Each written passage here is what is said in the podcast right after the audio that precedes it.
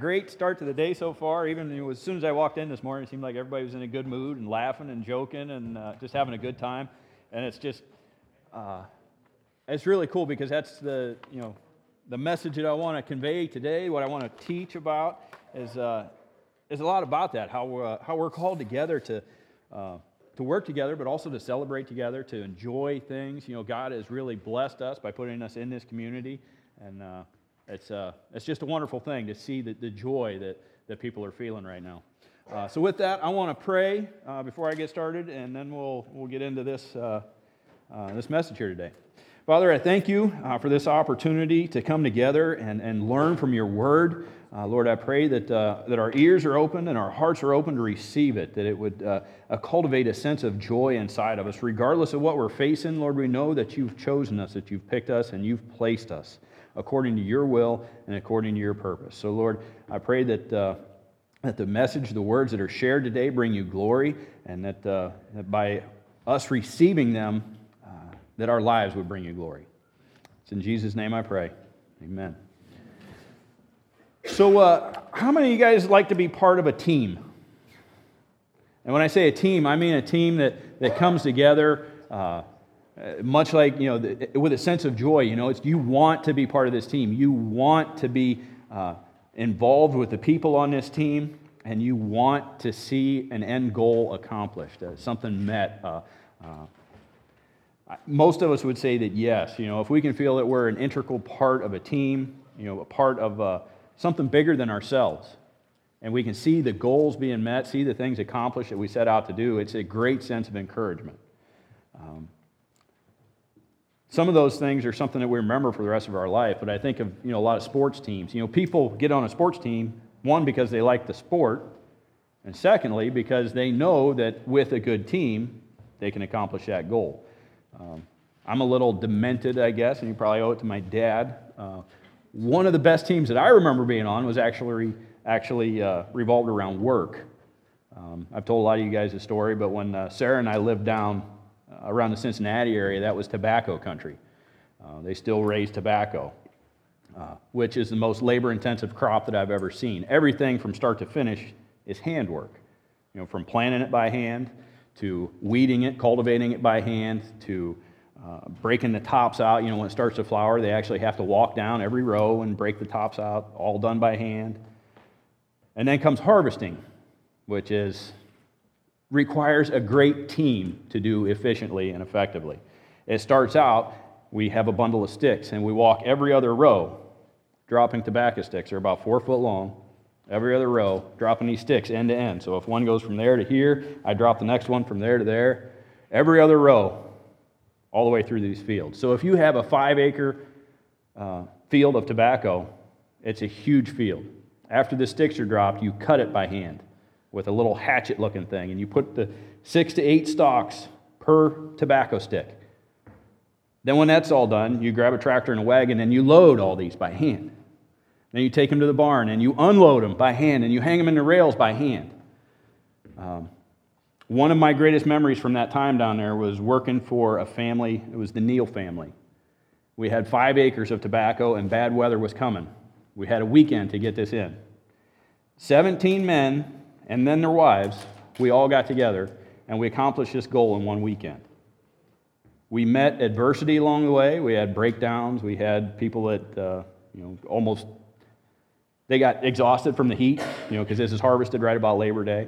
But we met these adversities, we overcame them, and we encouraged one another. We worked together to put this whole five acres in. And when we were done, you know what happened? Absolutely. We celebrated. We got everything in, and we had a huge feed, and we spent a lot of the evening coming together celebrating with one another. Because as a team, we came together and we met this end goal. That's what the local church is supposed to be. Okay? It's a local assembly gathered together in response to God's call to serve and worship Him. Serve Him. That's our goal. That's what we're doing. That's what, how we act. And worship Him. That's celebrating what He's doing in our lives as we, as we seek Him together, as we go after the things that He's called us to do. We're a team with a purpose, and our goal is to glorify Him. we're gathered to do life with one another, to, to overcome the adversities, and to also celebrate what he's doing in our lives. Think about what he's doing. Think about what he's done in our lives this week. We've got Bruce and Ashley that just welcomed Everly into the world, and Julianne and Danny and Catalina. These are things that we should be celebrating as a community, and I know we are. You know, and, but praise God for that. You know, we see these things happening. This is great. Um, but we recognize that it's God that's doing this. That's what the church is about. We're recognizing that God's doing this. Uh, I want to uh, go to 1 Peter today, and that's where I want to teach from. And hopefully, we can pull these lessons about this community, this celebrating, this working together, this, uh, um, just doing life together. And hopefully, we can pull these, uh, these lessons out of this, uh, this text. First of all, I want to set up the book of 1 Peter. 1 Peter, as it says in 1 Peter 1 1, it says, To those who are elect exiles in dispersion of Pontus, Galatia, Cappadocia, Asia, Bithynia. So Peter is writing to the local church. He is writing to groups of Christians scattered about. Uh, Nobody knows for sure exactly the year that this book was written, uh, nor the location that Peter was writing from. But the best guess, you know, the, the big scholars, the guys that really know this, are think that he's writing from Rome, and he's writing to the outskirts of the Roman Empire. Okay? So he's in the city, and he's seeing what's going on, and he's writing to the, uh, the churches that are scattered out among the, uh, among the countryside.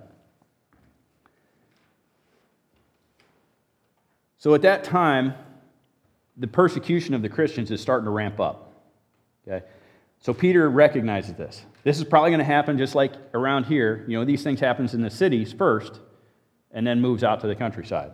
So, you know, what happens in California where there's a big populace or what happens in New York finally, you know, works its way to us.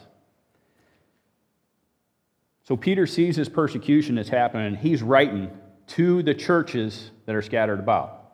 And I love how he starts this letter. It starts with the hope that we have in Jesus Christ. He's saying, Set your mind on these things. Remember that we are born again to a living hope. But he also then goes on, this letter is extensive, uh, talking about suffering. So he starts with the hope and then says the suffering and how we're to act in the midst of it. So as Peter sees this persecution coming,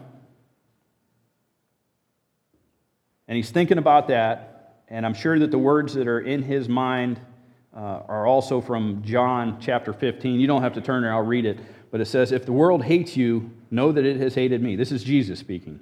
Before it hated you. If you were of the world, the world would love you as its own. But because you are not of this world, but I chose you out of this world, therefore the world hates you. Remember the word that I said to you a servant is not greater than his master. If they persecuted me, they will also persecute you. If they kept my word, they will also keep yours. So Peter is writing to these churches that are on the outskirts of Rome because he sees the persecution coming. And he also is writing because he sees, he knows that this is bound to happen. He has the words right from our Savior saying, hey, this is going to happen. Don't let it come as a surprise to you. He's encouraging them in how to act in the light of this. He's encouraging them saying that pull together as, as a group, pull together and stand on the promises that God has revealed to you through Christ. The verses, the passage I want to look at today is Peter, uh, 1 Peter 2, 9 through 12. I'm going to read this, and I don't want to go through and teach it, and we'll pull out some applications from it.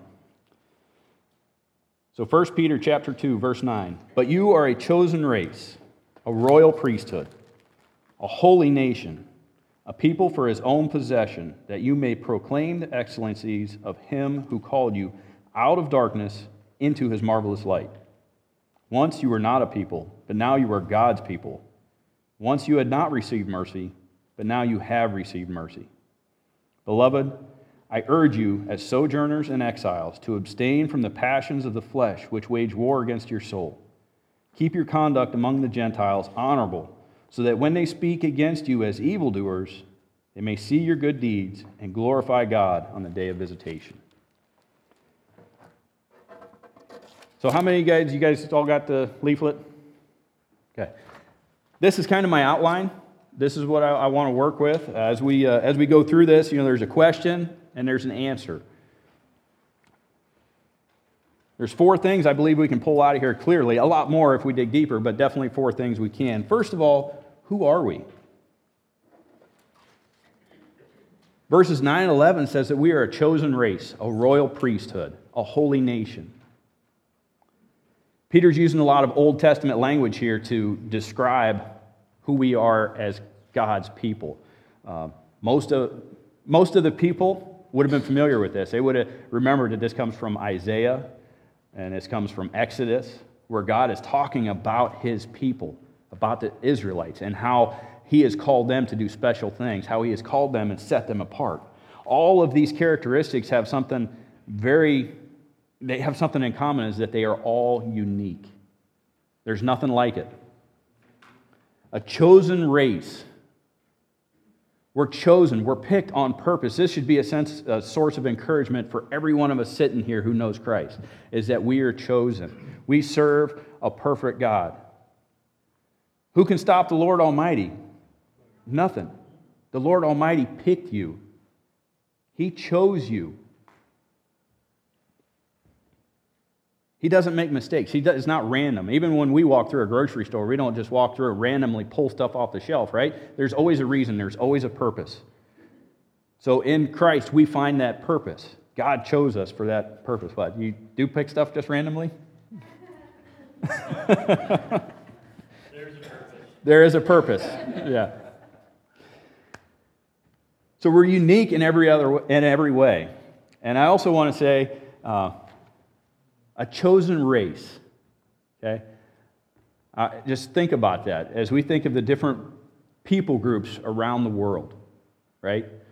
If I were to take people of uh, of African descent, of Oriental descent, of European descent up here, you could identify them right? I'm, I'm not being racist or prejudiced or anything, but there are differences. You can identify them. That's, his, that's what Peter's saying about the Christians here. They should be identifiable as different, as standing out. He says you're a royal priesthood. Think about royalty. What comes with royalty? Great privilege, great honor, respect. And the priesthood. What were the priests to do in the Old Testament? They were the ones that went before God on the people's behalf. As a royal priesthood, we are heirs with Christ. We are called to share in the glory that is His right now on the throne. And as a priesthood, we have the ability to come before God. Because of what Christ did for us, we can go before God. We can prevent, present sacrifices, our own sacrifices a holy nation. To holy is to be set apart for God's use. We are called to reflect God's holy character. As He called us and He made us His people, we reflect God's holy character in our lives. I love that the way the uh, Dan and I were talking about this this morning. Uh, the King James version says that uh, a peculiar people. In your ESV, where it says a, people set apart for his own possession, in the King James Version, it says a peculiar people. That speaks to us standing out in the crowd. It's peculiar, it's different, it's, it's out of the ordinary. In verse 11, it says we're sojourners and exiles. As we're that peculiar people, as we're the people that stand out in the crowd, we also recognize the reason we stand out in this crowd, right? Is because we, we're moving on. We belong to something better. We, we're moving through to a better home.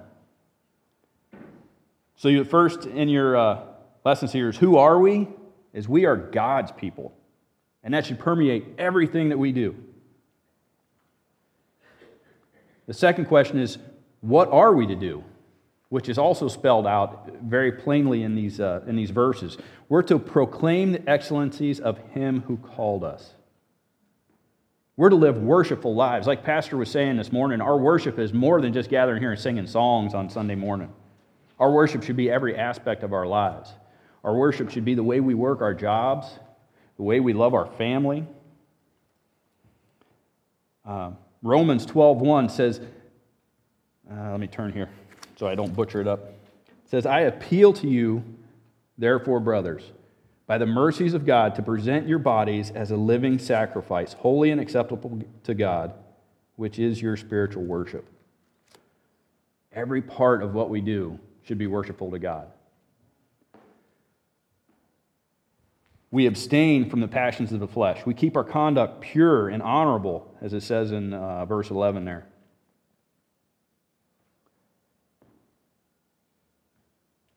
This is increasingly difficult as we live in this world that's moving farther and farther away from God. Most of us can recognize that with uh, just turning on the TV. If we turn on the TV and we have uh, what Scripture teaches us how to live in the back of our minds, we understand that there's a, there's a battle, there's a fight that's going on. But in the Allelon series, Pastor used the, the word that our belief determines our behavior, right? You guys remember that? Anybody remember that? Um, if we start with what we know as we are God's people, we are God's chosen people, we are set apart, we are different. If we fully believe that, then overcoming these things that the world is throwing at us becomes a lot, a lot more doable. It's still going to be a fight. It's still going to be hard.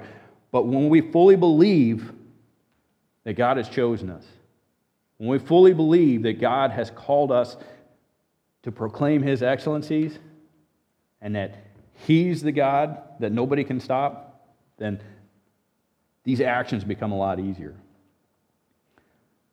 So, what do we do? We're to live differently. We're called to live differently. We're called to stand out. We're, if we believe that we should stand out, our actions should dictate that. So, that was question number two. We are to live differently. Our third question, our motivation. Think about verse 9. He says, He has brought us into His mar- marvelous light. It's only in the light that we can see. We need this light to show us what He's done for us. It's in the light that we're awakened we can see how separated we once were from God and that He's illuminated that for us. He has brought us out of that darkness into the light that we can see that we have salvation in him. It's only in the light that we can see, as it says coming through here in verse 10, it says, Once you were not a people, but now you are God's people. It's in the light that we can see that He chose you and put you here among these people for a reason. Without that light, you don't know that you need the people in this room to bear, help you bear your burdens. Without that light, you don't know that you were separated, that you were alienated. It's only in that light that we can see that we were dead and that by God's, by God's choosing, He brought us to life. It says, Once you had not received mercy, but now you have received mercy. God has showed us His mercy. God has revealed Himself to us through Jesus Christ who, though while we were still sinners, died for us. He gave his life for us. That's mercy. Mercy has given us far and above what we deserve, or not given us what we do deserve, and he called us to that. It's only in the light that we walk in, and only in the light, as, as I stated in this uh, in the beginning here, when Peter writes to these churches, he starts out the first pericope says, born again to a living hope. It's only in the light that we can see that we do have this living hope. What's our motivation? Our motivation is gratitude. Gratitude that He did choose us, gratitude that He, he called us out of darkness, gratitude that He gave us life, gratitude that He stepped away from heaven and gave His life on the cross on our behalf.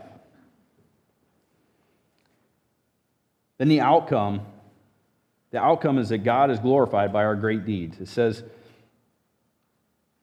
Keep your conduct among the Gentiles honorable, so that when they speak against you as evildoers, they may see your good deeds and glorify God on the day of visitation.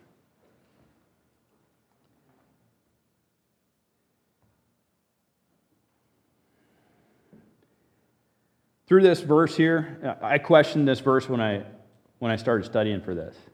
Um, something I want to point out here. It's really cool how uh, we glorify God by our good deeds. God created us to be a team. God created us to live in relationship with one another. As we went through the Allelon series, right, we have uh, serve one another. Was the little sweeper? Love one another, serve one another, welcome one another, encourage one another. We need each other to do these things. We face a struggle, but by this struggle, God is glorified when we act on these things. It says, Keep, keep your conduct among the Gentiles honorable, so that when they speak against you as evildoers, they may see your good deeds and glorify God on the day of visitation. When I first read this, I was thinking that the day of visitation meant final judgment which, when you go through this, it could mean the day of final judgment. When Christ comes back to judge all the world, and people are realizing that, yes, the church was serving God, the church was where God was evident. But this can also mean on the day of a visitation. This could mean that the people living outside of our community that are speaking evil against us, that are talking bad about us, that when God visits them, the light bulb goes off. And they say, No, God really is among them. When they give glory to God on the day of visitation, might be the day of their surrendering to Christ. It might be the day that they're regenerated. It might be the day that they're saved because of witnessing the way we love and serve and encourage and pray for one another. So you think about a team with a goal, with a purpose. Our purpose is to glorify God. What better way to do that than to live as a family together, to live as a people called by God to, to encourage one another, to serve one another, and let His glory move and be shown to an unsaved world? That's what the church is all about. As I said, there's a battle. We can look at this verse and we can see the battles that we face um, we fight against three things. How many, does anybody know what the three things are? The world, the flesh, and the devil. Of which we can see all three of these things from this passage. The world, Peter writes that they are among the Gentiles. This is in Rome at the height of their debauchery. Okay? Their uh, prostitution is running rampant. Um, they're killing people for entertainment, and they say it's okay. You know, with a whole list of other things. And Peter's telling them, You've got to fight this. This is not the way that things should be.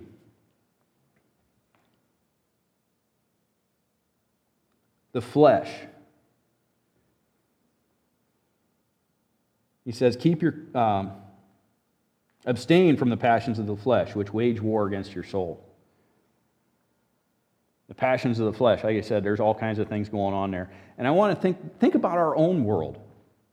Think about what's going on in our own world and how we need to remove ourselves from some of the things that are going on here. We make idols out of everything, whether it's uh, uh, sports stars or our activities or everything we tend to follow those things. We want to follow those things. We want to go after those. Our world tells you to do anything but deny your own desires, right?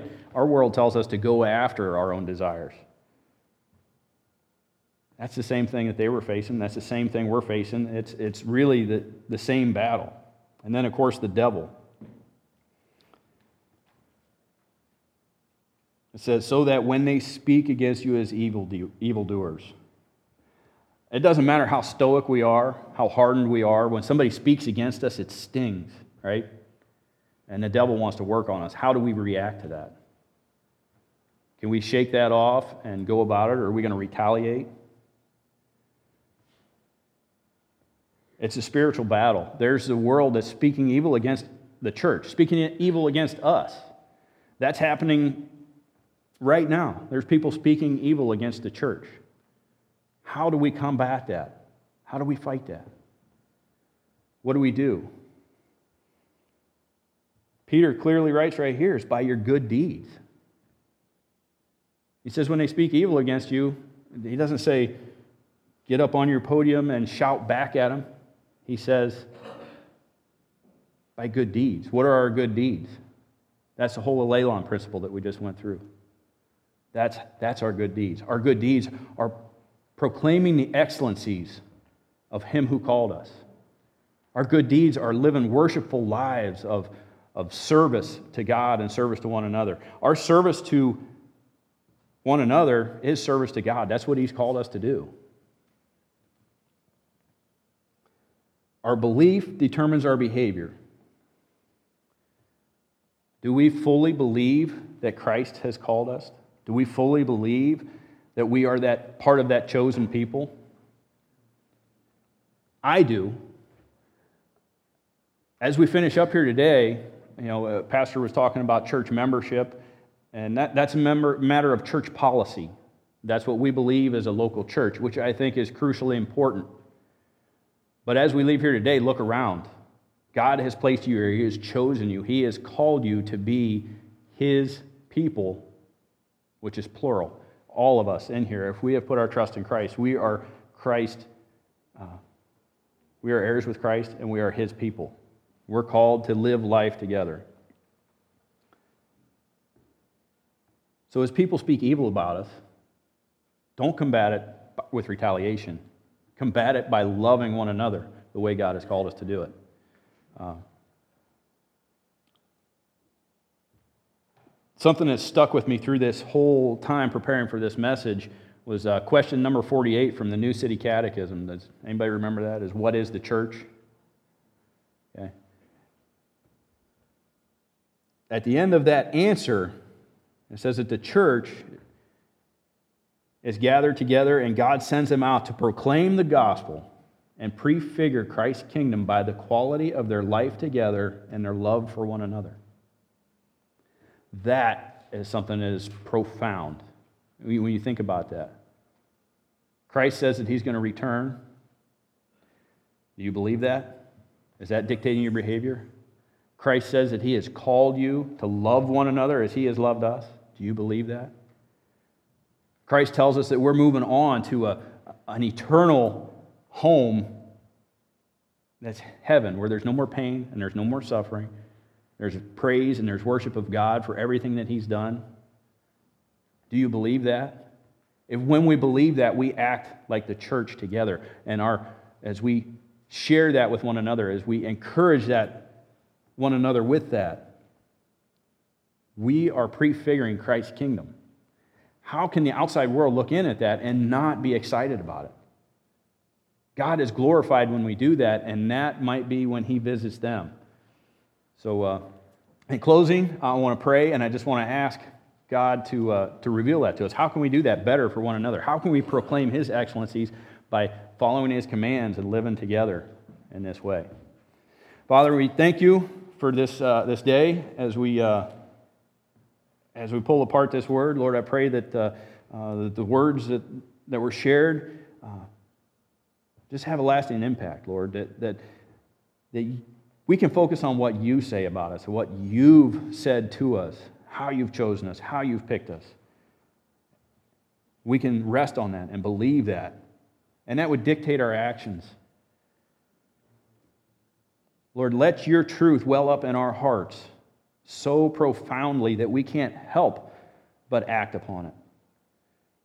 Lord, I pray that as we see these elements of, of being a church rise up within us, Lord, I'm so encouraged by, by the things that I do see, how we see people getting engaged in discipleship. We see people engaged in, in activities and along the, in the church. Lord, I pray that that would be an increasing every day. Lord, I pray that you would call us, that you would, uh, that you would use us for your glory. that we could abstain from the passions of the flesh, that we would not react wrongly when people speak against us, but that we would seek after you and your will for our lives. Lord, bring about this change within our community, within our culture here, that people would be excited about the church, that they would be attracted to the way that we live together, that they would, that if they would speak evil against us, that it would be unfounded because they can see our good works and our love for you as it shows through our love for one another. God, my prayer is that if there is anybody in here that does not know your Son as their Savior, that does not know what this community depicts, what the hope is, Lord, I pray that, that you would open their heart today. Lord, I pray that they would seek counsel. Lord, I pray that they would seek you and that, Lord, I know you're a faithful God. You will reveal yourself to them. Lord, we ask that uh, as we go out of here today, that we can just bring you glory in all of our lives. And it's in Jesus' name I pray. Amen.